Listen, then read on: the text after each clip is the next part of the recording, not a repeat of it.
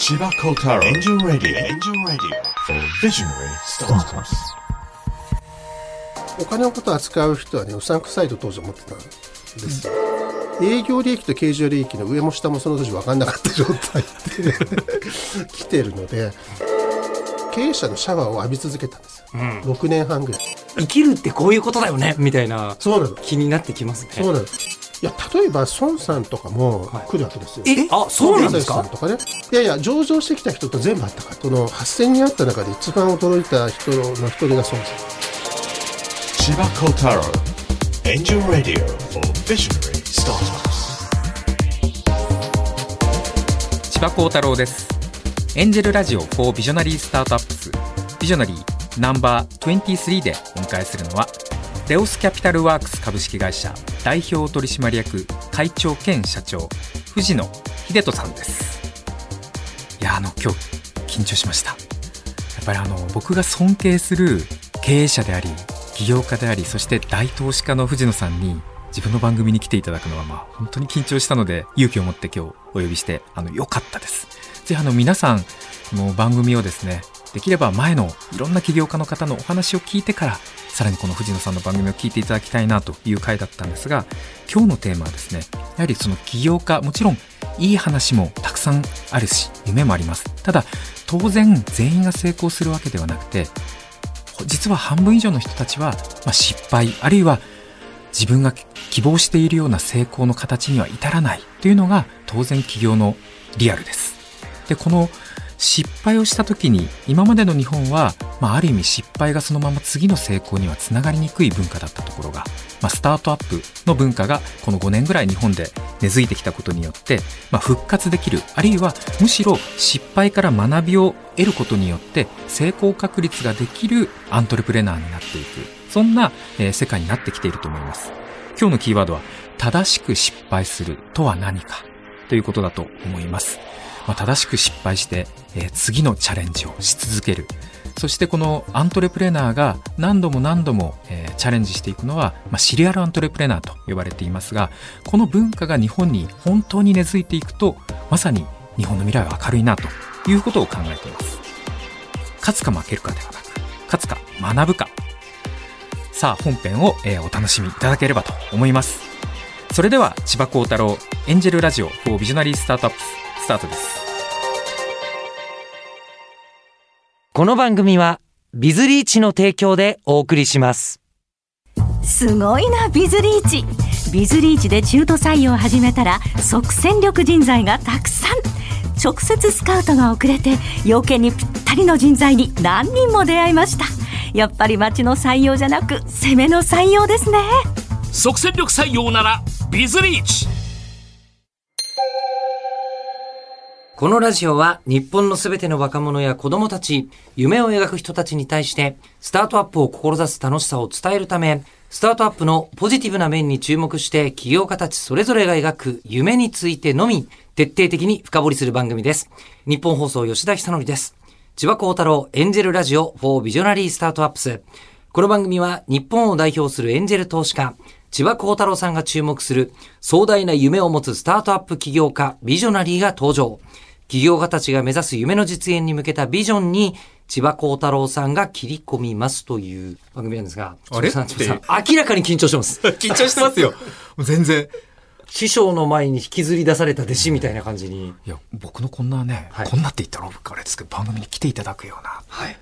いや緊張してます。そうです。今ね、あの、こう、千葉さんの目の前に、あの、こう、明治政府の偉人みたいな貫禄を持ったメガネの男性が座っていらっしゃるんですが、そうなんです。今回お迎えするビジョナリーは、レオスキャピタルワークス株式会社代表取締役会長兼社長、藤野秀人さんです。よろしくお願はいい、いたします。よろしくお願いします。いやー恐縮ですありがとうございます来ていただいてあいや、でも、あの、とても楽しみにしてました。はい。あの、もう千葉さんからすると、もうどんな存在なんですか？いやだってもう今結構仲良くさせていただいてるんですが、もう僕からするともう一方的に存じ上げてる超有名投資家経営者の方じゃあもうこう、なんて言うんですかね、こう、大谷翔平が、えー、王貞治を語るみたいな感じですか？わかんないんですけど、イメージで言うと。そう、僕がそんなもんかどうかわからないですけど、とにかく藤野さんは目指してるし、憧れているし、まあ僕も今投資家をやっているんで、まあ今日実はこの番組初めてのチャレンジが、いわゆるスタートアップから事業を作ってる、まあ起業家ではあるものの、同じ投資家という枠で初めてお呼びしてるんですね。あの、いつもこの、まあ、番組ですと一番初めにどんなサービスを手掛けてらっしゃるんですかっていうところからお伺いしてるんですけど、はもう今はこの質問に対してあ、大丈夫です。どうお答えいただくのがいいんだろうと思っちゃったんですが。今日僕の中ではい、この番組に来ていただく、この番組の趣旨との納得は、まあ、投資家であり、起業家であり、藤野さんは、いや、投資という事業を起業されているはい。ので、まさに、これは皆さん、リスナーの皆さんが普通に使っていただける、まあ、サービスを作られているという意味で、まあ、同じだなと思ったので、ぜひ、藤野さんのはいサービスを教えてください。はい。投資信託の運営会社ですね。主にですね。で、投資信託の中でも、今日本で最大規模のひふみシリーズ、あの、ひふみ投信であったり、ひふみワールドという日本株だったり世界株を運用している投資信託の、えーまあ、責任者でして、で、会社の運用総額とすると今1兆1000億円。で、かつ、あの、お客様が今110万人いらっしゃっていて、110万。110万人ですね。で、かつ毎月、えー100億円ずつお客様が積み立てであのお金を預けていただいているというような、あの会社です。で、あの、お客様のお金をお預かりして増やす。長期的に増やすと。で、おお客様の老後の不安であったり、将来のまあ、夢のために僕らのお金、僕らが運用するお金を使ってくださいという会社になります。あの、まあ、もちろん一番みんなが自分が持っているものを預けたら増やしていただけたら、それに越したことはないですけど、それを実現するとなると、もうそんなことができるんだったらみんなやるよっていう話だと思うんで、はい。なぜ藤野さんだけができるのかというところがポイントだと思うんですが。えっと、まあ、私だけができるわけではないと思うんですけれども、私が他の人と違うことは何かというのは、そういう会社を一から作ったということだと思うんですね。で、あの、2003年に会社を作って、その時には、あの、お客様ゼロ、で、運用残高ゼロですから、まあ、それから、あの、ゼロの段階から100万人までこう増やしていった。っていうところがありますので、まあ、なので、お金を増やすということと同時に、まあ、会社をこう運営して、実際運用会社とこう会社を作り、で、それをお客様を増やし、営業しっていうところをやったっていうところが、まあ、その部分が実は自分の、まあ、威張れるというか、誇らしいとこかなと思ってるんですよね。っていうのは、ファンドマネージャーってたくさんいるんですよ。はいファンドマネージャーはお客様のお金をお預かりして運用するわけですけど、多くのファンドマネージャーは、まあ、大金融機関の子会社なんですよ。だからもともと銀行とか、あの、証券会社とかで、あの、集めた、あの、お金、もともとあるお金を、あの、預かって運用するということなんですけど、もともと僕らはお客様もいない、お金がないというところから、そのお金を集めて、で、でさらにそのお金を増やしたというところがあるので、だから2つのチャレンジをしたんですね。だから資産運用会社を作るというところと、で、その集まったお金を運用して増やすというような、あの2つのことをやり遂げたとまでは言えないんだけれども、まあ、やり続けることができたっていうところが、まあ、人に対して誇らしいと思うところだと思います。これはここまでのこう歩みをお伺いしていく中で、今いくつか疑問が浮かんだんですけど、それは質問させていただけそうだなと思いましたのどんどんで、はい。じゃあ、プロフィールでご紹介させていただくと、お生まれが1966年で、えー、地元富山でいらっしゃるんですね。そうです。富山県生まれ。いいとこですよね。いいとこですよ。はい。よく飛んでます。あ あ、すごい言い方。と富山県の地形はかなり頭に入ってます。すごい。あそうなんですか、はいえ。ちなみにパイロットからすると、富山県のいいところって、どんなところなんですか？山の中に囲まれた海に近い平たい三角形の場所ですね。シンプルな説明ですけど、確かにね、あの、行ってみると、海も山もすぐそばにある、うん、そして水のきれいな場所っていうこういうイメージ美しいです。上から見た景色が。そうですよね。あの、上からあんまり見たことはないんですけど、でも下から見ても美しいですね。じゃあ、あの、その時の、こう、ご地元にいらっしゃる時の藤野さんの原体験っていうのは、はい。例えばそのどんな少年だったとか、はい。いうことで言うと、私は実はですね、まあ、両親が富山に、まあ、縁がある、まあ、生まれたとか地域にあるんですけど、生まれただけでですね、で、あの、実は転勤族で、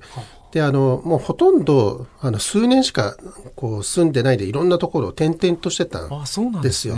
だから、実は自分の地元はどこかっていうとなかなかよくわからないっていうところがあるんですけど、逆に言うと生まれた富山は、あの、そこに親戚がいるので、あどこに行っても結局その、お休みになると富山に行ってたんですよね。そういう面で見ると、その、私にとって富山っていうのは帰る場所というようなイメージだったですね。だからその親戚の人と一緒に、こう、お休みになると、そこに集まって、で、それで、まあ、どの地域にいてもそこに集まり、その地域の人と話をし、で、地元のものを食べ、で、地元の、あの、まあ、お祭りをこう見たりするというようなとこなので、まあ、自分の、こう、原体験とか、こう、文化を作っていく場所のような感じがしました。ホームですよね。まさにホームですね。そうすると、外で遊ぶ子だったのか、いそれとも意外と家の中にこもっていたのか、はい。だとどんな感じだったんですか？結構僕その、割とマルチ、マルチマルチうか、あの、家でいくらでもいることもできるんだけど、外で何日もいいられるみたいなところがあって、はい。だからあの、まあ本当に、あの、海や山にで遊ぶことも多いんだけれども、でも一方で家にこもって、で私の、こう、おじが画家なんですよ。あ、そうなんですおじが画家で、はいその、あの、おじの家に行くとですね、あの、絵の本がいっぱいあるわけですよ。でそうするとそれをこうずっと見ながら、あの、3日ぐらい絵の本を見てるみたいなね、えような感じなので、だから割とその、あの、両方だった感じがしますね。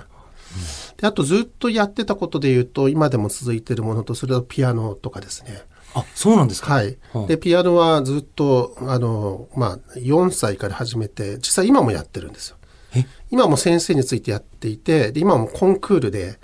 に、あの、出たりしてるんえですよね。今、今、あの、1兆円の運用をされる会社の会長と社長をやっていらっしゃりながら、はいピアノでコンクール出てらっしゃったりするんですか？そうですね。へあの、あと、将棋もずっとやっていて、で今、あの、アマ最高のアマ6段なんですよ。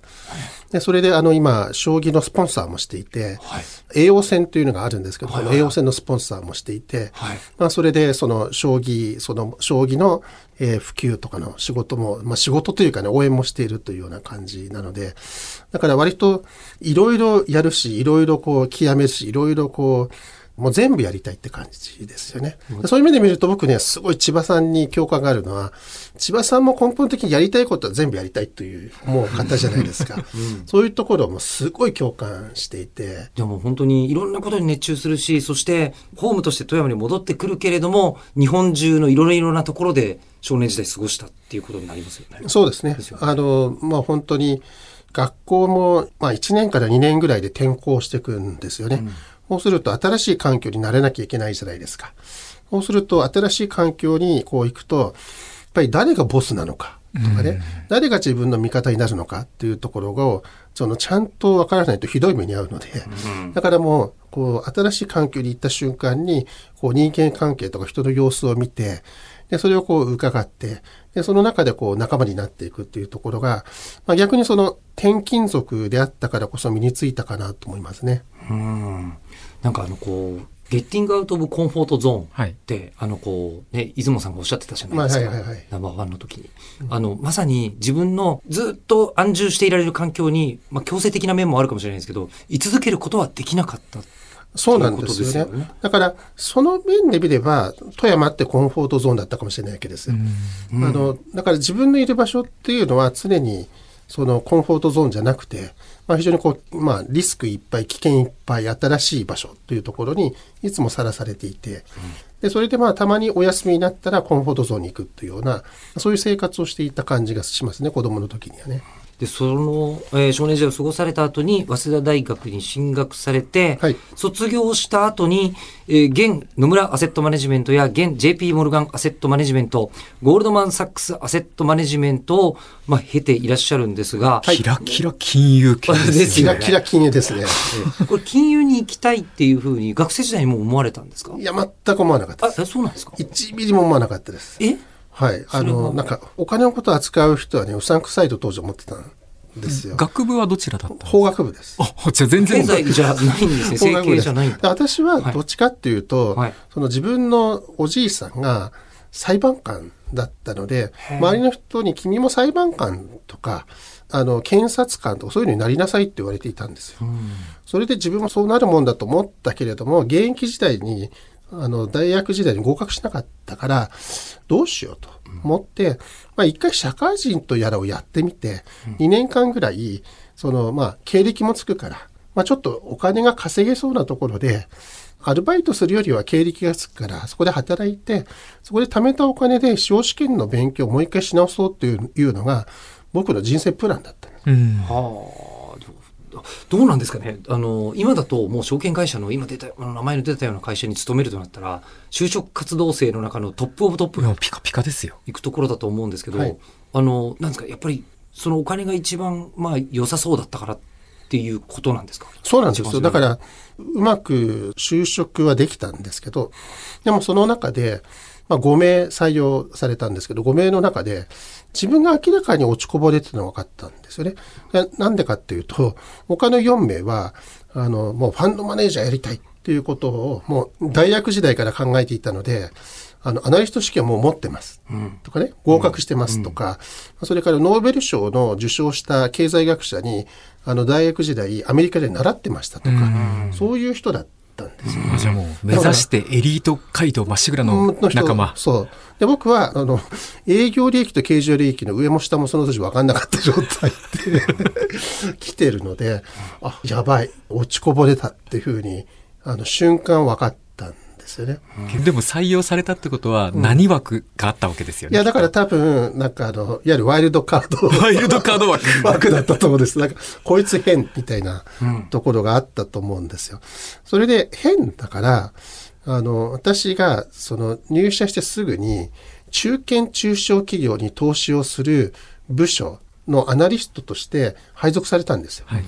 まあ、その当時、店頭市場とかジャスダックと言われていた市場のところに行って、で、毎日のように、こう、創業系の経営者が、こう、まあ、IR で、まあ、会社に行った人に、こう、投資してくださいという説明をするたびに、やってきて1時間半ずつ、こう、あっと説明するというような、ま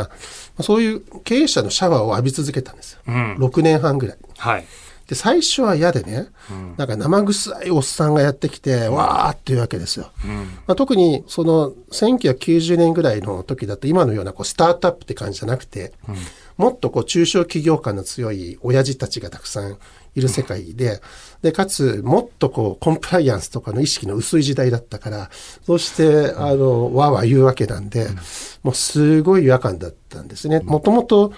エリートサラリーマンみたいなものがかっこよくて、で、かつ裁判官になりたいとかいうような人間だったから、でもそれがずっと毎日毎日毎日毎日会っていくとですね、2年ぐらいするとですね、逆に、その大企業のエリート取締役とかね、あの、エリートたちとこう話すと物足りなくなってね、やっぱりなんか人生こっち側だよねと。こいつらなんかすごいリスクテイクで、なんか、あの、破天荒に生きてるけれども、でもなんか、これこそが、実はなんか世の中を形作ってるなと。実は社会を作ってる人たちっていうのは、こういう人たちなんだっていうのが、めちゃめちゃ分かったんですよ。で、そう思うと、最初はその、まあ、2年間ぐらいでお金貯めて、まあ、検事やろうとかね、裁判官やろうと思ってたのが、だんだんそのこと忘れちゃって、あの、その、むしろ中堅企業とか中小企業の経営者たちに夢中になっていくんですよ。だからどっちかというと、投資というよりは、もちろん投資していくんだけど、そのベンチャーとかベンチャーの起業家とかスタートアップとか、その中小企業のおじさんたちの魂に触れて、うんそれが面白くなって、で、それにもっと触れたいっていうのが、その自分の、その、まあ、かなり重要な変化だったんですね。同じ話がうちの吉田さんにもあって、はい今日23人目なんですね。はい。最近言われてるのが、ちょっとこの番組出てると僕元気になってきますみたいなメッセンジャーが飛んできて。うん。ええなんか最初の頃は、うんなんだろうなという手探りで一緒うんに番組やってたんですけど、なんか20人声出してきてからですね、体に変化が現れてる。いや、それはね、わかりますよ。僕も同じこと起きたから。で、あの、そうなんです。でも本当に、そうすると、もうあの人も面白かった、あの人も面白かったみたいな、で、あの、ことがいっぱいもうあるんですけど、もう藤野さんもその時にお会いしてた強烈な方の中に、なんですか、もう今でも忘れられない人もいれば、逆に今はもう大成功された方とかもいらっしゃるわけですか？いや、例えば、孫さんとかもはい来るわけですよ。え？あそうなんですか？さんとかね。あの、ユニクロの柳井さんとかも、そういう人たちも全部来るわけですよ。え？うん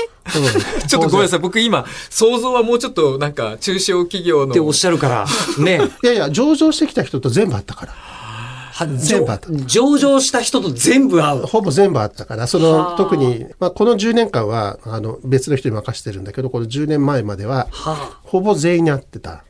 です。だから、ユニクロの柳井さんとかが、あの、上場してきた時にもちろん会ってるし、あの、今、こう、ときめいてる話題の人たちっていうのはほぼ全部あったんですよ。もう織田信長に会ったことある人の話聞いてるみたいな感じですよね。だから孫さんは、だから最初会った時にもっと髪の毛ふさふさで、もっと若くて、はいでもっと尖ってて、なかなかすごかったんですよ。でも、何に一番驚いたかっていうと、こう、ソファーの部屋でこう話をしたんですよね。はいその時に僕はあの、何に驚いたかっていうと、僕今まで8000人ぐらいの社長さんとか経営者にお会いしているんですけど、その8000人あった中で一番驚いた人の一人が孫さんなんですけど、何に驚いたかっていうと、すっごい足を開いてたんですよ。開脚してたんですよ。開脚してこう、こうやって開脚してはい話すんですよ。はい。それこそ戦国武将の座り方ですよねい。や、戦国武将のそう。でもそれがすっごい股関節が柔らかくて、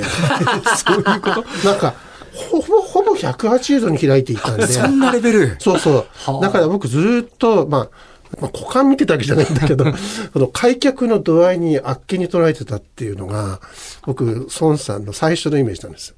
ビジネスプランよりも姿勢がもう目に入っちゃってる。いや、だからもう本当にこの立ち姿、あ、座り姿。というところでね。はい逆に、ユニクロの柳井さんは、めっちゃ驚いたのはね、こうお坊さんみたいなんですよ。こう禅のお坊さんみたいで、すごいこう静かでの佇まいがね。そしてこう話していくうちに、なんかよくあるじゃないですか、こう剣道で戦っていくと、なんかなゆらゆらと相手の姿が、あの見えなくなったみたいなね。そんな感じで、なんかこう、もう、なんだろう、すごいトレーニングをされた修行した禅のお坊さんみたいな感じで、こう彼にこう吸い込まれるような感じだったんですよね。あの、こういうなんか、こう自分がその人にこう吸い込まれて、こう、溶け込んじゃうような意識を持った人っていうのは初めてだったんですよ。まあ、なので、本当にいろんな人に会ってですね、で、その会った人が半年後ぐらいに、もちろん大成功したというのもあるけれども、あの、粉飾決算をして、まあ、法律違反をして、逮捕されたとか、場合によってはそのバブルの崩壊の時に、あの、会社が倒産しちゃって、で、それで発注してくれなかった役所の前に行って、切腹自殺をするとか、壮絶じゃないですか。で、その人と会ったりしてたんですよ。そうすると、本当にこう生々しい人たち、生々しい生き様にこう会っていくうちに、俺も起業しなきゃって思いになったんです。僕も。すごくなんか、あの、もう、とってもよくわかる気がします。生きるってこういうことだよねみたいなそうなの。気になってきますね。そうなの。だからみんなめちゃめちゃ一生懸命生きてるんですよね。自分で自分の人生を切り開いてるんですよ。だからそれが生々しいし生臭いし、で、あと熱量がすごくあるし、ということなんで、だから僕どっちかっていうと、もちろん投資家なんで投資をして儲けることが大事じゃないですか。なのでそっちが大事なんだけど、それは僕にとってみると目的じゃないんですよね。で、普通はお金儲けって目的じゃないですか。はい。お金儲けって手段なんです。僕にとって。何かっていうと、あの、ファンドで成績を上げていれば、あの、経営者に会い続けることができるじゃないですか。だから、その、なんかよくわからない、あの、こう、生命体たちがいっぱいいて、この生命体たちにアクセスするのが目的で、でアクセスするために、いい成績を上げなかったら、会い続けることができない。だから僕にとっては、この人たちに接することそのものが僕にとっての目的になってったんですよね。ドキュメンタリー作家みたいですね。もう、一番最前列でこの人たちの、なんて言うんだろう、感情や栄枯盛衰を全部見ていたいみたいな。感じですよねそうなんですよ。え、じゃあそのためには、ご自分で投資ファンドを作った方がいいっていうふうに思われた？そうですね。それもあるし、はいあともう一つは、その、あの、一番最初は野村アセットなんだけど、野村アセットって人事異動があるんですよね。あはい。こう、同じ部署のところでこうずっといるのは良くないと。まあ、ゼネラリストであるべきだというふうに言うので、ある一定のところに言うと別の部署に行くという、まあ、それが正しいことだというふうに思ってると。でも、私が思ったのは6年半ぐらいやって、でたまたまいろんな理由でこう中堅中小企業の投資をやり続けていたから、これをやり続けたいなと思いになったんですよ。一番面白いのはここだっていうのもあると思うんですね。だから外資系に移った、やったんだけれども、でも外資系に移った場合でも結局その会社の方針っていうのもあるから、自分がのびのびと本当にこう投資をやる、自分の方針で投資をするっていうことをするに、やっぱり自分で会社を作るしかないね。というふうになったので2003年に会社を作った。です。まあ多分千葉さんも同じ思いじゃないかなと思うんですけどね。もともと自由気ままに個人でエンジェル投資をしてたんですよ。でその目的はやっぱその起業家、僕で言うともう本当まだ一人二人のチームの起業家。でまさに彼らとわちゃわちゃしてたくて、うん。楽しくて。でこの人たちと一回こんにちは1時間しても楽しいんですけどやっぱ継続的にわちゃわちゃしていきたいんですよね、そのためには投資をし続けなくちゃいけなくて。でもエンジェル投資だとお小遣いがなくなっちゃうんですね。どっかで尽きるわけですよ。僕の場合60社ぐらい投資したらだいぶ危うくまあなってきて。普通60社としてきだけど、普通の人はね。でももっと100社、200社、はい。はい1000社僕投資したいと。だったらベンチャーキャピタルやるしかないのかなっていう腹決めをしたんですよね。だから別にベンチャーキャピタル全然やりたくなかったんですけど、ずっとこれを続けるためにはお金が必要だと。もっと稼ぎたいし、もっとお金増やしたいし、そしたらもっと起業家と接点が持てるなと思ったんで、今のお話って完全に一致していて、手段と目的が。で、あの、まあ、千葉さんは、こう、ご自分でやってらっしゃった事業が、いわゆるこう、IPO して、あの、一番初めの、こう、キャッシュがそうですね。あったわけですよね。はいで、ただ、あの、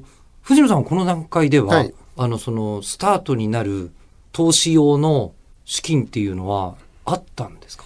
全然ないですね。ですよね。そうです。だから辞めた時はですね、ただの貧乏人なわけですよ。あの、それはゴールドマン・サックスとかで働いてるとすごい給料もらえますよね。でも辞めるとないんですよ。で、資産が特にあるわけでもないから。なので、まず少ないあの金額で会社を作ってから、まずあの人のお金を集めることになるんですよね。で、それでまずあの年金のお金を運用することにして、で、あの、まあ、大手のあの金融機関であったり、大手の、えー事業会社にあのお願いをして、僕らが代わりに運用しますよというふうにしながら、まあ、運用しながらフィーをもらうということをしていったわけですね。でもそれが、あの、だんだんとですね、こう、事業会社からお金をあの預かるよりは、でも日本で一番たくさん実はあの集めるとお金があってで今後可能性があるのは個人だと思ったんですよ、日本の個人。日本の個人っていうのは全部合わせると実は2000兆円ものお金があって、でうち1000兆円もがキャッシュなんです現金なんです。要するに1000兆円もそのこれ今この瞬間もですね投資をする余地があるんですよ、日本の個人っていうのは、でこんな集団ないんですよ。これ世界でも珍しいんですよ。そうすると日本の個人の人たちのお金を預かって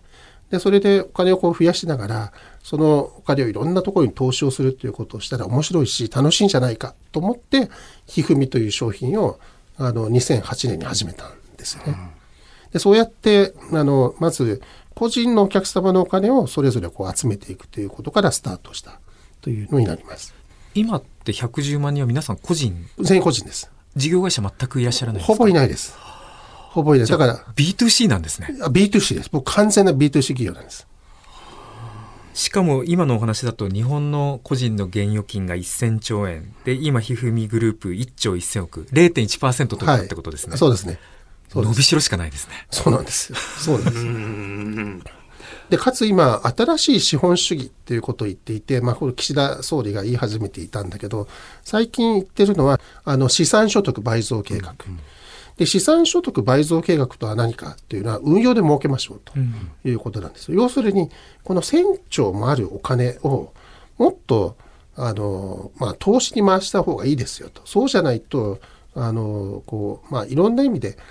あの、社会が回らないし、あと、収入も増えません。というようなことを、まあ、国が言い出したんですね。これ実は僕らずっと前から言ってたことなんだけれども、それが、まあ、岸田政権そのものが言うようになったということなので、自分がやってたことっていうのが、ついにこう国策になっていったうん。いうことなので、だからまあ本当にまだ今0.1%しかないんですけど、これをまあ1%とか10%までね、こう増やしていこうというふうに思ってますね。あの、そうやって、そのまず現預金を有効活用しようとはい。いうことになって、じゃあ有効活用してくれる人に今度は、はい。あの、それを回さなきゃいけないと思そううんですけど。ですね。それがまさに千葉さんだったら、今もうこの番組を来ていただいている起業家の方々だったりすると思うんですけど、藤野さんは今どんな方々にそれをこう回していらっしゃるんですか？えっと、僕らは、あの、千葉さんの、こう、投資をしている人たちっていうのは、まあ、スタートアップであったり、まあ、これから上場していき、まあ、上場していくような人たちなわけですよね。これすごい大事で、実は新しい資本主義、あの、会議のところでも、これからはもうスタートアップだっていうふうにも、明確に言ったんですよ。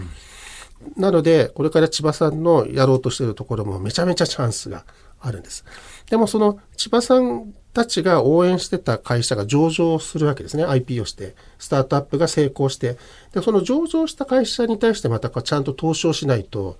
あの、その、この会社がまた成長しないと、日本や世界にとって、あの、大きな、まあ、成長機会が生まれないんです。なので私たちが今のところやっているのは日本および世界の上場しているでも上場してるんだけど成長している会社に投資をするということをしています。その時に、はいあの判断基準にするのはもちろん数字とかも見ると思いますし、世の中のこう投資会社はもう数字だけ見てそれで投資してるとかいうこともあるんじゃないかと思うんですけど、うんうんあの藤野さん先ほどの原体験からすると、うんこう中小企業のこうねもう熱々の経営者たちの魂に触れてて、はいそれに触れ続けたかったわけじゃないですか。そうですね。ってことは今もそういう方々にまずは会いに行ってお話を聞く。そうですね。あの、上場してるけれども、あの、スタートアップのマインドを持ってる会社っていっぱいあるんですよ。あの、それは、ある面で見ると、アメリカの GAFA、GAFAM と言われているところもそうかもしれないと。で、かつ、例えばテスラとかでも、あの、あの会社めちゃくちゃ大きくなったけど、あの、イーロン・マスクという、まあ、いいも悪いも、あの、極端な、あの、人がですね、今でもリスクを張って、そして宇宙だったり、電気自動車だったりのところにこう全振りしてるんですよね。イーロン・マスクのやってるこうテスラであったり、スペース X っていうのはもう巨大企業だけど、でも構造がベンチャーだと思うんですよ。うんだからそういう会社に投資したいんですよね。日本の中でもそういう大きくなってもベンチャーのマインドを持っている会社というのはたくさんあります。で、そういう会社に僕らが会社訪問して社長と会って、それで、あの、まあ、イーロン・マスクまで行くようなぶっ飛んだ起業家ってなかなか日本にもいないんだけれども、でもミニイーロン・マスクみたいな人で言うと、それなりにいるんですよ。うんで、そういう人たちを応援しようというふうにそう思ってますよね。まあ、例えば、あの、名前を出して言うと、まあ、お互い二人とも共通の知り合いのシフトという会社の丹下さんという人もいるんですけど、もう時価総額3000億とかの会社で、もはやベンチャーとは言えない規模感の会社ですけど、でも、あの、丹下さんとかやばいっすよ。やばい。やばい。3000億の会社だけど、まだスタートアップのマインドとスタートアップの熱量で、会社も、あの、回してますからね。だからそういう人たちがいるんですよ。でそういう人たちにかけたいじゃないですか。千葉さんの印象もお伺いしたいんですけど、はいあの丹下さんということはそういう方なんですいやもう、今この瞬間、次のラジオ丹下さん呼ぼうってメモりました。3000億の会社の方なんですよね。でも、おっしゃる通りすぎて、言われてみれば3000億なんですけど、僕出会った時多分80億円ぐらいの時価総額だったああ多んでもうバリッバリに、で、僕のコロプラの方がまだもうちょっとうんうん上で、まあ同じスタートアップとして、普通になんか泥臭く採用現場とかであってやってたんですけども、まんまですよね。何にも変わってないんです。いい意味で。ガツガツのまま3000億かって今思いました。そのあのガツガツしているというのをもう完全にいい意味で2人ともおっしゃってると思いや、うんですよもちろんもちろん。もちろん。そのガツガツしてる人っていうのは、うんどうなんでしょうなんか突然ガツガツし始めるものなんですか？それとももともともともとだね、多分。多分ほとんどの方うんは、多分生まれた時からそうです。生まれた時からガツガツしてる。うんほぼそうだと思いますよ、そういう人って。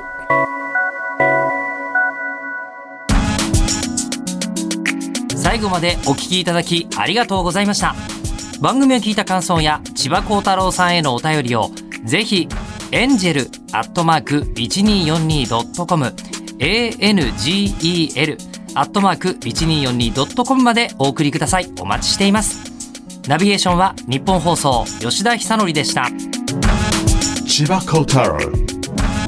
Angel Radio for Visionary Startups